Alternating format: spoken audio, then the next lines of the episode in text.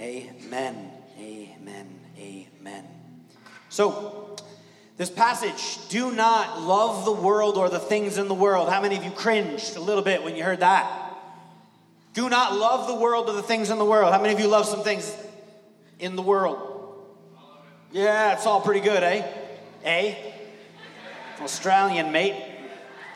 Dingo babies. Um, alligators. If anyone loves the world, the love of the Father is not in him. The lo- there's, there's something here. John uses the, world, the word world what, six times in this passage. World, the world. We're going to take some time to understand what is he really getting at. Because this is this same writer who wrote, "For God so loved the world that he gave his only son." So we're going to talk a little bit about that. John does not have like split personality. But this is one of those texts, and especially in a season of Lent. If you didn't know we were in the season of Lent, this is a, a traditional uh, season within the life of the church. It's been going on for thousands of years where people, uh, or hundreds of years, where where the church has come together and looked at the forty days in the wilderness or, or taken a, a season of great um, self-examination, often a lot of confession. It's just a season to recognize. In the same way after Easter, we recognize the resurrection and the new kingdom. Pentecost, if you're familiar with the scripture, we, we, we take time to emphasize the work of the Holy Spirit. Obviously, the Spirit's working all year round. During Lent, we take time and we focus on the inner journey. We focus on the false self. Where are the places in our life where we are hardwired for, for brokenness that, we, that God needs to, to work on and work through? So we come to a passage like this, and if any of you have come up in anything remotely like a fundamentalist church, or you or you you, you read how sometimes um, various media outlets will portray certain kinds of Christians or evangelicals, This this is the kind of text that people sometimes like end up bringing up. What's wrong is when you come to church, right, and a bunch of people tell you, like, don't watch Mad Men or you're going to go to hell. How many of you are like, shoot? Right? It becomes a list of, of here's, here's what you can't really like. Here's what you can't really love. That really anything that isn't, like, somehow baptized in Christian culture is is in some way inherently evil.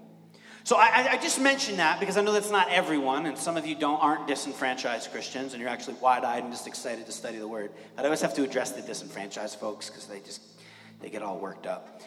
I encourage you, I encourage you to hear the love and light and freedom of Christ speaking in to you as we address some of these things, and try not to zoom in on, okay, what is, is Andrew, Pastor Andrew of the church, trying to give me some like legalistic, here's what I can and cannot do as a Christian. This will all make sense in a little bit. Just want to encourage you in that. As we've been talking about, one of the major themes in the book of John is light, is light. And so, uh, as Abraham Heschel says, the flames of heaven are likely hotter than the flames of hell. And what he's simply getting at is the, the, the pictures and scriptures we talked about last week of light coming into the world, when perfect generosity and perfect love and perfect freedom and perfect mercy and grace come to bear. If you're not aligned with those things, it's actually going to be really uncomfortable. If you are, are a racist and you come around the God who is like every tribe, tongue, nation come together, it's going to be, it may not be as heaven for you. It may be a bit of hell. You know what I'm saying? If we're stingy and, and things-centric, if we have a lot of idolatry, we, we place our own personal comforts and finance above everything else, and our own protection and our own safety, and we come to the God who is just, who is generosity incarnate, right? The Trinity, a community of self-giving oneness. It may not be heaven for you. It may kind of be hellish. And so that's the picture that when God comes to bear on a person's life, when the light comes in, it starts to shine around all those places and those dark crevices, those nooks and crannies that, that we kind of hide. And we talked a lot about hiding last week in our sin. So I use that as we head into this next section to talk about, okay, there's apparently some relationship between loving the world and knowing the love of the Father and walking in it and loving the Father. And so we're going to dive into that a bit. How many of you um, were married young? I know we have a lot of single people in this church, but how many of you were married really young? Yeah, Pastor Rick. All right. So there's something. No, just Pastor Rick. That's the only thing. So there's there's something. So my there's a bit of a gap between my wife and I. So I kind of got married old, and my wife got married young. Don't ask how far that gap is. So it was holy enough. So uh, what I've been told from my friends who have been married young, and I, and I, I kind of see this play out a lot of times. If you've grown up in and around the church, there's a lot of getting married youngness. And what happens is uh, there's this joy, right, of you don't really get the, like, tension and and awkwardness of, like, the dating scene. Corey and I were in Boston yesterday, um, kind of getting a, one of these rare days where we just got to spend just the two of us together walking around the city. And we went, we ended the night uh, at this restaurant that was just a totally, it brought flashbacks back for both of us of, like, oh, yeah, remember when you were single and you go to, like, restaurant or a bar late at night and you're, like, you're just constantly, like, checking yourself, and you're, like, posturing, and you're worried what everyone's thinking, and you're, like, you're there to, you know, it's it, it's it's this, like, mating, different versions of adult mating calls that are basically going on, right? It's, like, human peacocks everywhere, just, like, all right? It's, like, this move, you know, is really just the good old-fashioned, like, feathers up. Um, we're just walking around watching all this tension. There's something when you get married young, you don't you don't get as much of that, right? There's a, there's a, there's a blessing and a benefit to that. The thing that often doesn't happen, and this is really true of anyone who's been married at any time, is you don't you don't really realize how your relationships change. Your relationships fundamentally change with other people. Anyone have like some like rough stories about that? Like, it was really hard for you. I know one couple here just had a really hard time. We were talking through it, like, I, I'm, I'm still, like, I'm still twenty-two, and I still have twenty-two. Our friends who weren't Christians, but now, like, we're married, and now it's like a, I don't, they don't call me like they used to, right? Or vice versa. For me, it's funny, Adam's over here playing. So Adam and I, for a long time, we would go to Trinity Brewhouse. It's, like, one of the few places that serves food late at night, and we would, like, work, right? Like, nine, ten, eleven o'clock, just had nothing else to do. We'd sit there and get things done. And even when I was dating, right, it, like, you know, I went, we went home at eight o'clock, you know, prayed for each other with her dad in front of us. And then I would go, and it's really holy. And then I'd go and hang out with Adam at Trinity Brewhouse. And uh, I realized that when we got married, I was talking to, to my wife about this. It's like, what were some of the things that changed? She was like, oh, well, first of all, just being like, hey, honey, can I, like, go see Adam and go work? Because I, I still love to do that. Luckily, my, my wife goes to bed at ten, ten thirty-ish. Uh, and so what I would do, I don't do this quite as much anymore now that we have a child, but I would I would go to bed with her, kiss her goodnight, and then, like, wait, wait.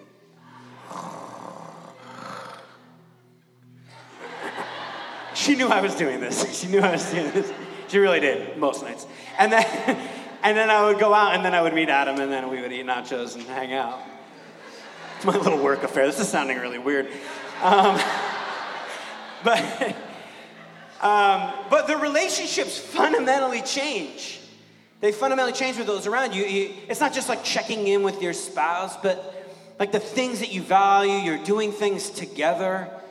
Um, it, it creates moments where dynamics that existed in one way no longer exist. There's there's a new um, like kind of hierarchy of allegiance. That can be hard for best friends. Maybe you're uh, you have a good friend who got married and you weren't married yet, and you had a hard time understanding, like, don't you love me anymore? Right? And you know that they do, but they don't really show it, and it's because they're having sex. But um, no, but there's a there's a there's a change. A, Fundamental change in the relationship. Fundamental change. You have these moments when one relationship begins to frame another. So the relationship with my wife, right, it frames the other relationships. It's, sometimes it's hard for mothers to let go of their sons, or fathers to let go of their daughters, just traditionally, right? There's like something in that that's like, oh, they're they're married now. The fundamental relationship has changed, right? Between me and my mom and my dad when I got married to Corey, there's a different uh, uh, hierarchy. They they begin to, f- maybe hierarchy is a bad way to say it, but it's basically like they begin to frame differently. So John, in this passage, is explaining how this relationship with Jesus, how you've received this forgiveness. And John is saying this friendship with Jesus is going to forever change your relationship with the world. It's going to just shift how you see everything else. There's going to be a moment of distinction and change how you think about embracing culture, or how I live in my neighborhood, or my my my hobbies. When my allegiance changes, when I say, actually, what I believe is most true about the world is what God says about me, that I've been loved, forgiven, and set free. It's why people have a hard time when they look at Christian culture and they go, you don't look anything like Jesus. It's oftentimes a culture, a church, or a person, or individual's inability to like really grow in the reality that they, their relationship should have fundamentally changed. I've said this before. I think so much of the outside world wants the church, like more than ever, like deep down, want them to be what they say they are. They want, they actually want that to be people who love their enemies, who are abounding in patience and generosity, who are open about their own hypocrisy, right? Who are real about the fact when they actually mess up and they're owning this. And because their fundamental relationship has changed from needing to please others or needing to jockey for position. And it's changed. And so this affects how we even, not just how we relate to others, but how we view things, right? This is why well, this is one of those passages that often gets used to talk about like what T V you should watch and shouldn't watch, and what music you should listen to and shouldn't listen to. And we'll get to that in a moment. I have a list for you. It's actually in your bulletin. Just burn your C Ds tomorrow. There's new boundaries, new definitions, and new expressions happen when one relationship begins to frame up another one. So everything from this point in the letter has been about loving God, loving God, loving God, love one another, love one another, love one another. If you've been tracking along with this book, uh, for those of you who studied in home group last week, right, it's so much, all the focus, God, this is the book that says God is love. The little blessing I read at the end of the dedication, you've been lavished in God's love. This is all from this writer. And so this is John at the end of his life looking in on a church that, that kind of wants to like graduate from just, okay, yeah, I get it, God loves me and God's forgiven me, and and, and so what other things am I supposed to, to do? And what they're they're actually, they don't want much to do with the physical, with the fact that Jesus, many have speculated that Jesus really is the Son of God, that he's supposed to be king of my, my heart, my life, that he's going to shape everything else. It's this, okay, I agree mentally with this idea, and I'm going to go live however I want to live. It's a very simplified version, but that's in some ways what John is writing to them about. And so everything has been pro, for, love God, love your neighbor, and now we get to do not love the world. Is there any question in this passage that John is like not being clear and concise? Like this is lucid. Think of like John like sitting there in his rocking chair being like pulling no punches. You get these lines from him like, don't do it. You don't really know the love of the Father, and you, then thus you don't really love him if you actually place the world, again, which we'll get to in a moment, over that. John's motive are direct. It's, and here's the thing, it's not about producing fear of the world, because later he'll tell us the problem with the world is that it cannot deliver. The problem with the world is that it cannot deliver. It will leave you fragmented and dissatisfied. You will ultimately be left wanting. John is saying the world apart from Jesus is in some way an illusion. This gets back to why we called this series Exposure. It's like, It's it, it. There's some, when we're living as if Jesus is not on the throne, when we're living apart from the way of Jesus, John is simply posturing like, I think you're actually missing out on reality, things as they are. And you're not letting the full force of the light of what is true about the whole world actually impact you. John is being direct here. So this world, this word world, we're not supposed to love the world. This word is the word cosmos. Can you say cosmos? Cosmos. That's where we get cosmetics from. No, I was kidding. Can mean literally the earth, like the physical things. But in reality, and this is how, uh, as you read through, again, scholars from the sort of conservative to liberal uh, kind of spectrum, and what you see in the surrounding text is world is often referred to in basically worldview. Throughout Scripture, there's the pictures of when the, the cosmos is framed up inside of looking at actions. It's not about, John is not saying the physical stuff. John is, this is not an invitation to hate avocados. This is not an invitation to hate spaghetti and meat sauce. I miss spaghetti and meat sauce. It's not an invitation to hate music. It's not an invitation to, this isn't like John being like, all that art in the world, hate it. It's all passing away anyway.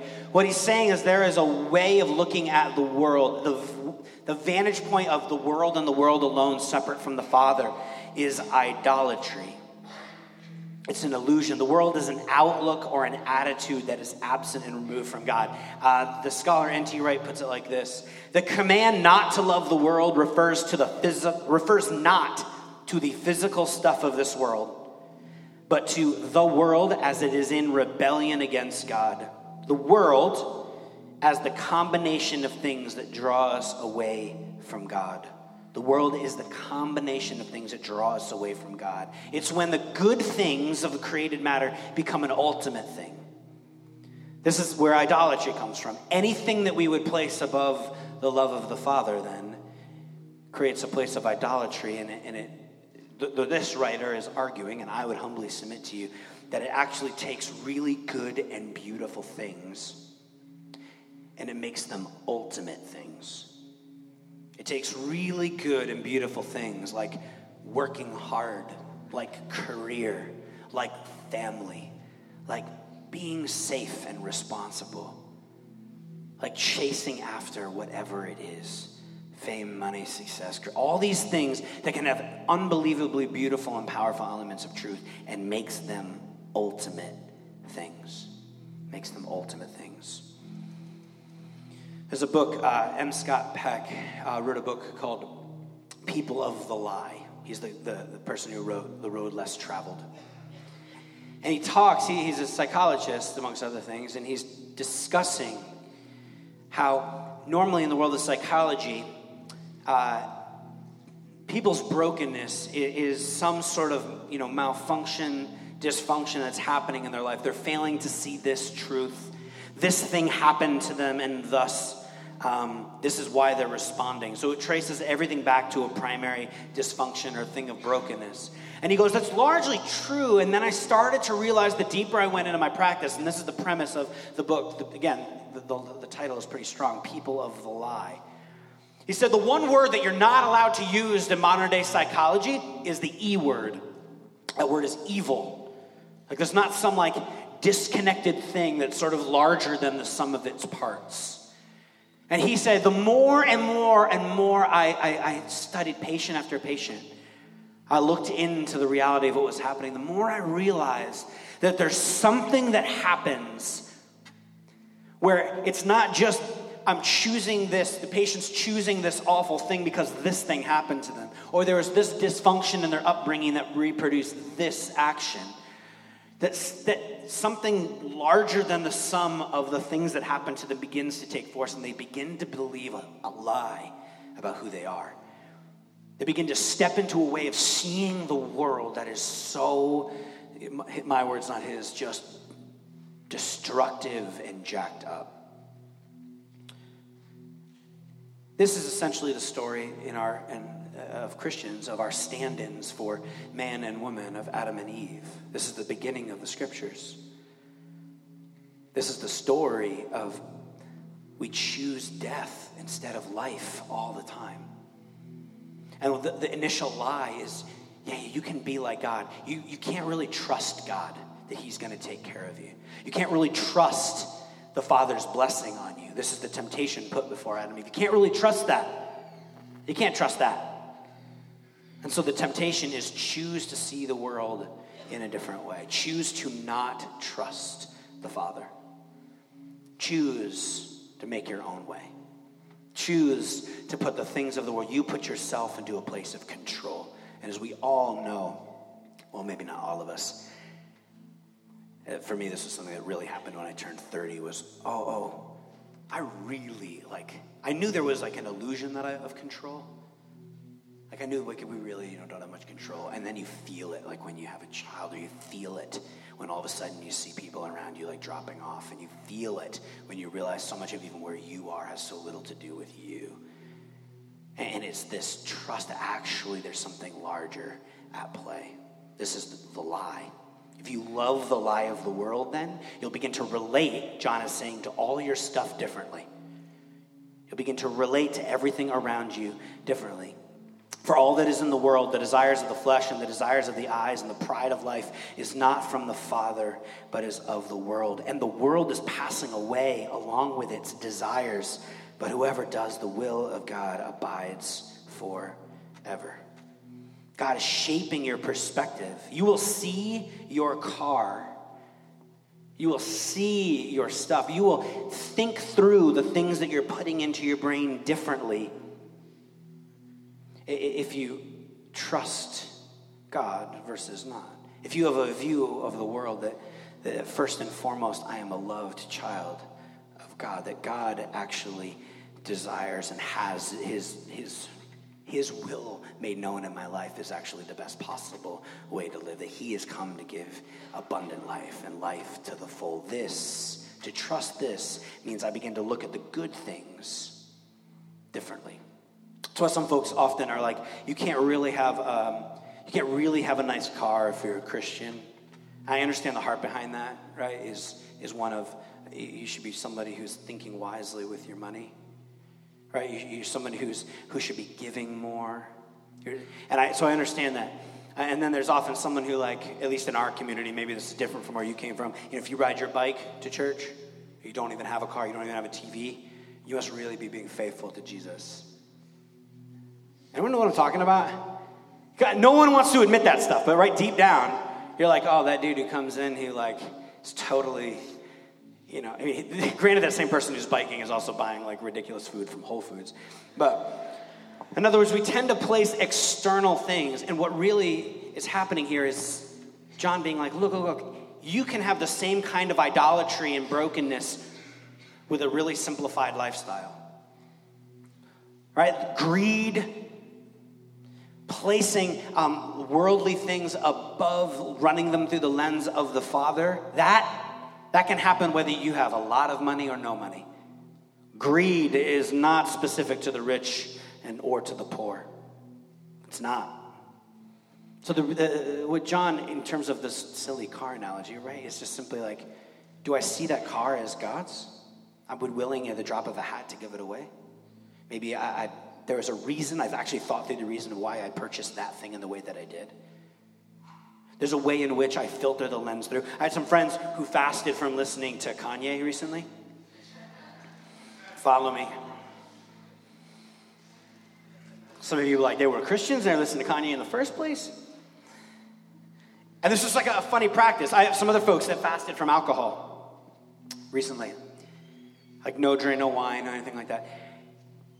Part of fasting in the season of Lent, right, is examining. I want to make sure that the temporal things, the things that are, are good, that could be good gifts from God. Not that every one of Kanye's lyrics are really good gifts from God.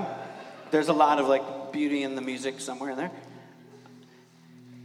Is that these things become ultimate things. I want to make sure that that thing doesn't have a grip on me. I want to make sure I don't need, like, Netflix binges. I want to make sure I don't actually need that amount of money in my bank account. So I'm actually going to, like, make a large withdrawal and give this privately. I want to make sure that I'm doing things not just for other people's approval. So I'm going to begin to, like, make sure I'm practicing the, the art of secrecy and making sure that I know and I'm keeping myself in check that my allegiance is first and foremost to the Father. I'm going to make sure I'm going to jump off social media. A lot of folks, right, for Lent are fasting from social media. Why are we doing that? Part of the reason we're doing that is time. For some of us. But the other reason is, like, I need to remember that my worth does not come from how many likes I get on a photo. Like, the point isn't that the thing itself is evil. It's when we make temporal things ultimate things. We use this spectrum uh, for when I'm talking with people. Certain things in the world need to be received.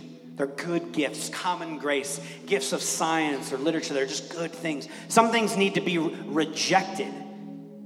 Pornography needs to be rejected. There is absolutely nothing good here. And then there are some things that need to be redeemed. And as people who are supposed to embody the ministry of reconciliation and be renewers of the world, then we begin to ask difficult questions about uh, taking back what belongs to God. C S. Lewis said the devil never invented a pleasure. Never. There's nothing that the, the evil has made. It's all good. God made the whole world good. He said it was good. And it is our constant choices and the reality of evil around us that begins to jack this stuff up. And our job as Christians within our own life is to take back what belongs to God. And when we look at our personal life and what we're filtering through, when we say, I, I actually don't want any allegiance to the world, my allegiance is to Jesus, which means I'm beginning to filter what I'm putting into my head, what's coming out of my mouth, what I'm doing with my finances, what I'm doing with my family. I'm looking at the budget of my time, and I'm asking questions about, am I loving the Father here? Am I loving the Father here, or is my allegiance elsewhere? John is saying, don't build your outlook on random, fleeting ideas. Don't build your outlook. Be careful not to build your life, even though I know you would say, money can't buy me love. I know we all agree, but be careful that you're not subtly actually doing that. Be careful that you haven't even made an idol out of love itself. That first and foremost, I go, God, thank you for who you have made me to be, what you have done toward me, and I want to trust you in this. And I'm going to gather some people around because I'm not sure what to do about this situation. I'm not sure what to do with this stuff. I have this like whole area of like brokenness and addiction. I need to invite God into that because I feel like I love the world a little bit too much over here. I want to be free of that. I want to be free of needing to compare. I want to be free of this anxiety that is constantly like creeping around every door. I want to love, the, I want to love my I want my relationship with my wife to change how I see every other relationship because I've made it a commitment and a covenant here that this is the most important thing here on earth. The same thing on a much bigger and more important level is what we're talking about, what John's talking about here. My relation, oh God, I, my love. Oh, let's let's talk about this. My love for you and God's love for me. John shifts here, and he begins to talk about um, about the love of the Father. He says, "Love of the Father." If the world is an attitude removed from God, where the love of the Father is not there, if the reality and the understanding of God's love is not present.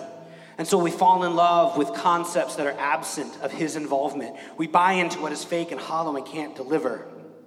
It isolates us. So it's interesting that John shifts in this part of the passage from saying God to saying Father. He delineates the love of the Father. This will be painful for those of you who have difficult experiences with Father.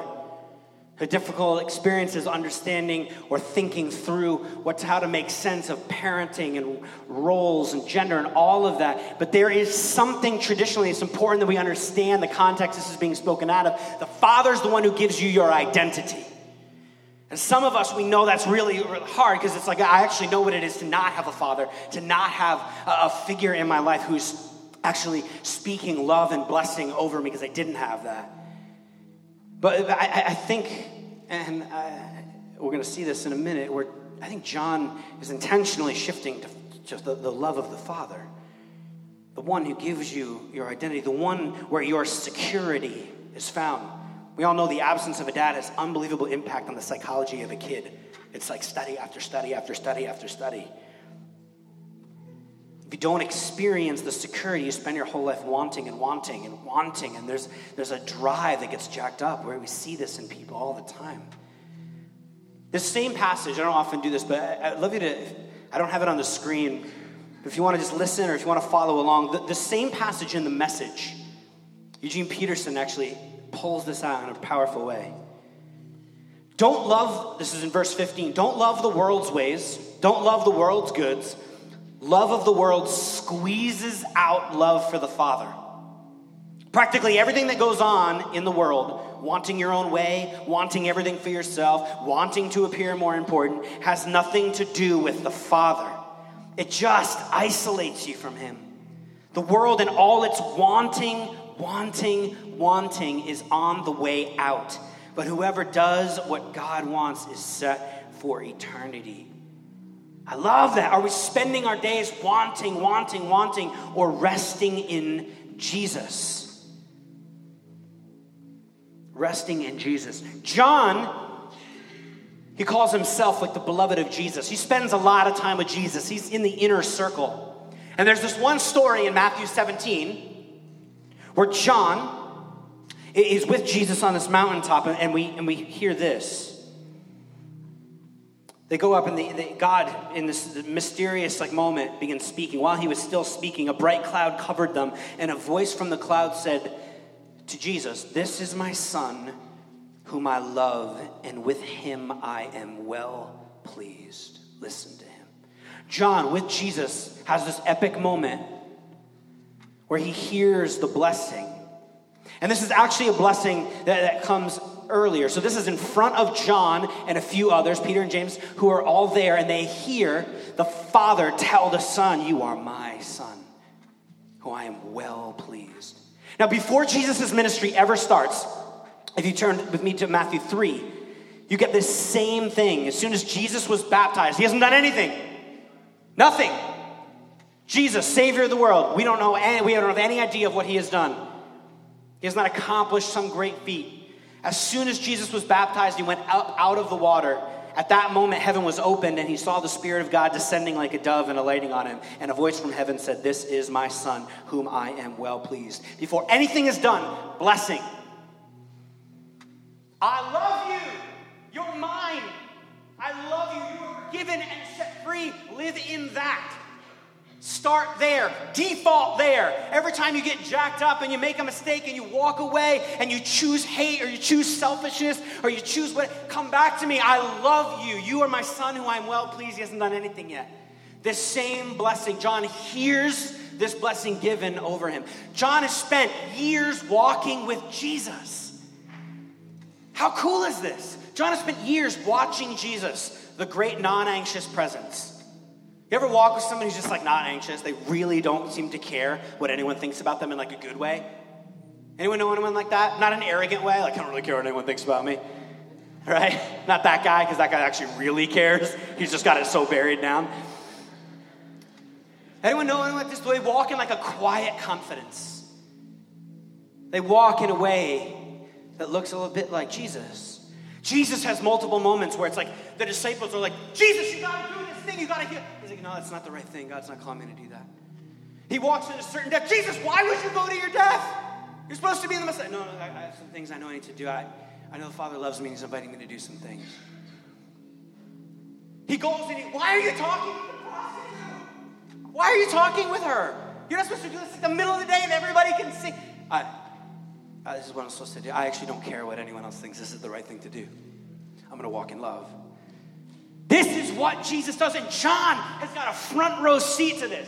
So when he turns around and writes this letter and goes, you can't, you can't put the things of the world, the things that are fleeting and falling away that are just causing more wanting, wanting, wanting.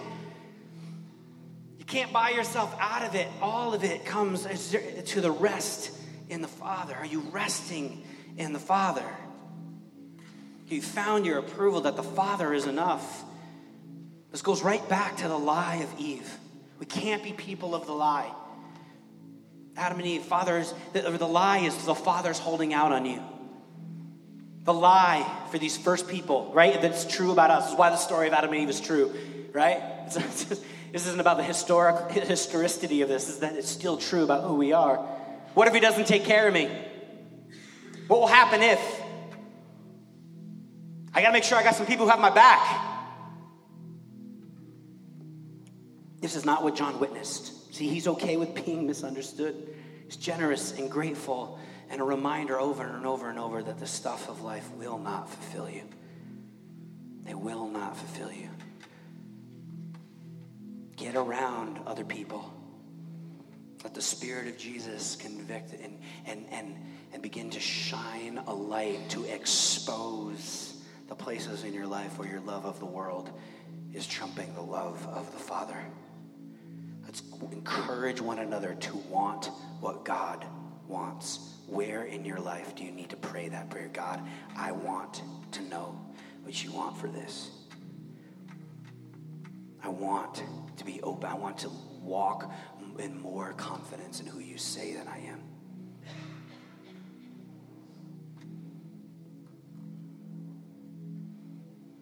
Let me pray for you for a minute. God, I, uh,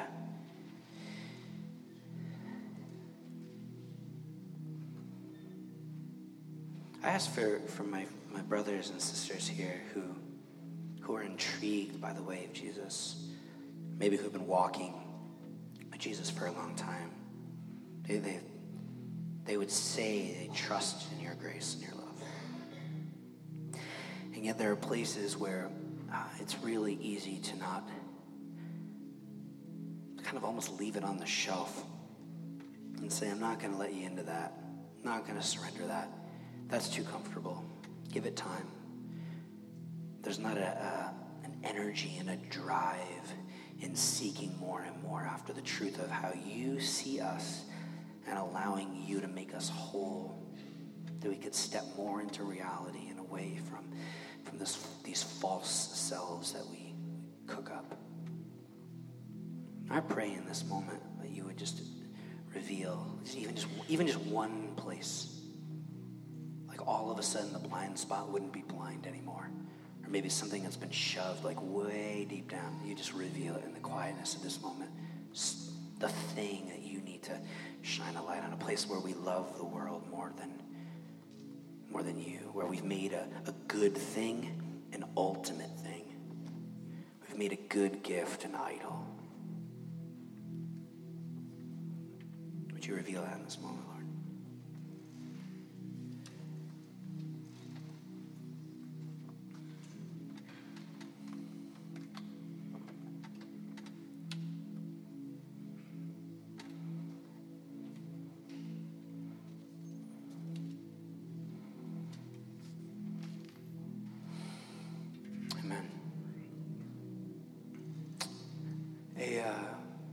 Talking to a friend of mine, and they were describing some of their home life when they were really young.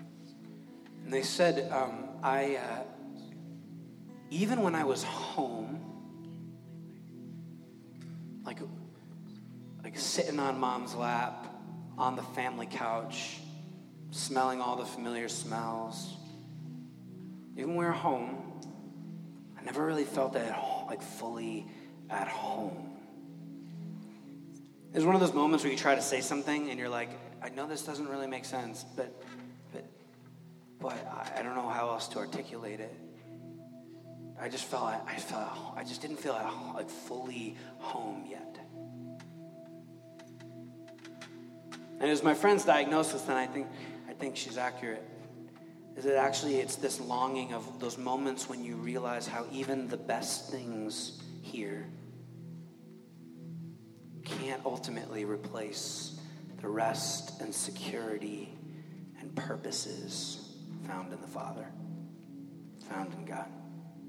That even in moments that, that should be a, an image pointing to the greater home and security we have in God, there's, there's something about not feeling fully at home. And I say that in that when you see in Scripture, you see things like the world is not our home. It's not talking about like heaven. Heaven we know is going to be a reconciled and renewed earth. It's not saying we shouldn't care about the things here. It's saying what is ultimate and what will better help shape everything we do here is if we are in, connected with the Father. So if you're here and you're like, Andrew, I'd really actually like to follow Jesus. I want to believe he is who you say he is. I want to trust the stuff that John's saying, that the reality is actually found in him. I want to say yes to grace. I want to trust, not just that the God of the universe like wants to give me a big hug, but like that who I am, like who I ultimately am before anything else is is, is a child of God, and that there are purposes and plans and an abundant life for me. That something is moving in me that doesn't totally make sense in my head, but it makes sense in my heart. I want to pray for you in this moment. So if you're not in that place, just come, just pray alongside me. Pray for the people next to you. God, um, yeah, for those who, this is a moment for them. They're hearing all of this and they go, I, I, God, God's doing something in me that's causing me to, to, to repent, to, to turn back, to join with God in the renewal of all things, to join with you, Father, to, to trust what you say about us, to engage, to take hold of, to trust what's already been done for me while I was still a sinner. You died for us. Maybe in this moment, just really quick, you just like throw your hand up and like say yes, and you put it right back down. Just like, I want to follow Jesus. I believe he is who he says he is. Just like throw your hand up. Like say, yes, this is the moment I want to do that. I want to begin that journey today.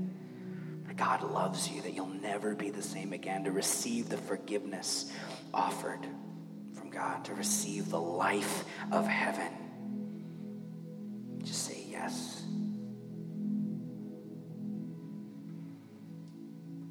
Lord Jesus, these lyrics that we're about to pray together, I've tasted the world, I've seen more than enough, and its promises are fleeting. Found myself wanting. God, we know that in you there is a well that never runs dry. The promise of life, the love of the Father.